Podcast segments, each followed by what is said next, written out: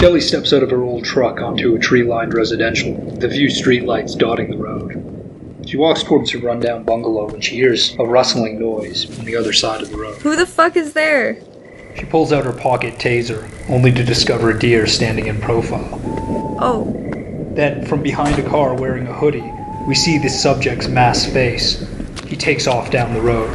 what the fuck was that? This place keeps getting weirder and weirder. Walking up the front porch, she notices the front door is slightly open. Hello? Mom? Duncan? Hello? Is anyone home? Strange noises emanate from the house. Shelly makes her way inside to investigate. Hello? Outside the darkened kitchen, she hears something. There's something in there. She puts her hand through the doorway, reaching for the light, finding her mother Rube crying on the floor next to liquor bottles. Oh, Mom? Are you okay? What? Oh, Shelly. What's wrong? What is this? I'm fine. Are you okay? Why was the door open when I came home? What? You What? left the fucking door open again. Shelly, how many times do I have to tell you to lock the fucking door? Is it that hard? I. I didn't. It was open when I got here. Maybe it was Duncan. I. Uh, stop it and tell me what's wrong. There you go again, always blaming it on someone else. You always got an excuse, don't you? Are you fucking stupid or something? All that school, you can't even lock a fucking door. It wasn't me. Why are you like this? You kids ruined my life! Stop it. You stupid little You're fucking psycho. What you say?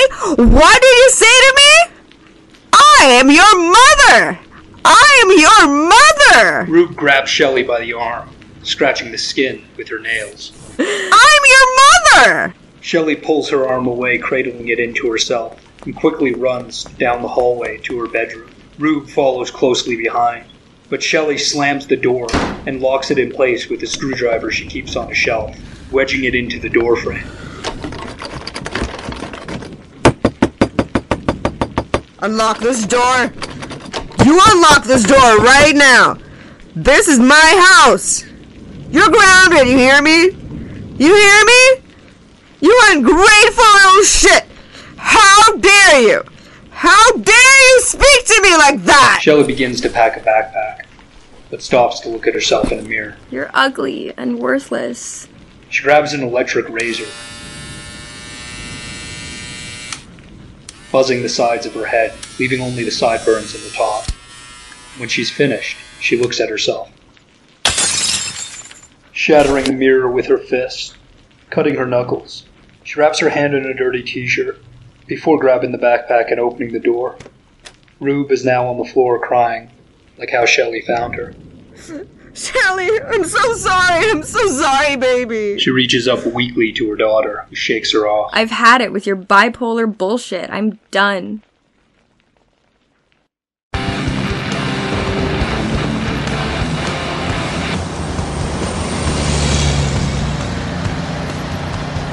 Wiping a tear, Sally sees the hooded masked figure slip into the gates of the abandoned boardwalk amusement park as she drives by. You again? She drives past the striking workers of Steel Amp with their placard sign and their barrel fire encampment, before turning into a horseshoe shaped commercial plaza, avoiding the gaping hole with sawhorse danger signs and yellow caution tape surrounding it. The fissures from the hole lead up the concrete parking lot like spiderwebs to her intended destination Mitch McDougal's House of Horrors.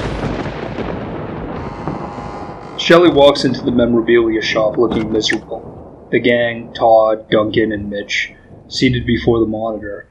Todd turns to greet her with a smile. It's about to start. She joins them on the couch. Mitch passes around a bag of popcorn and everyone settles in. Oh man. Idiot.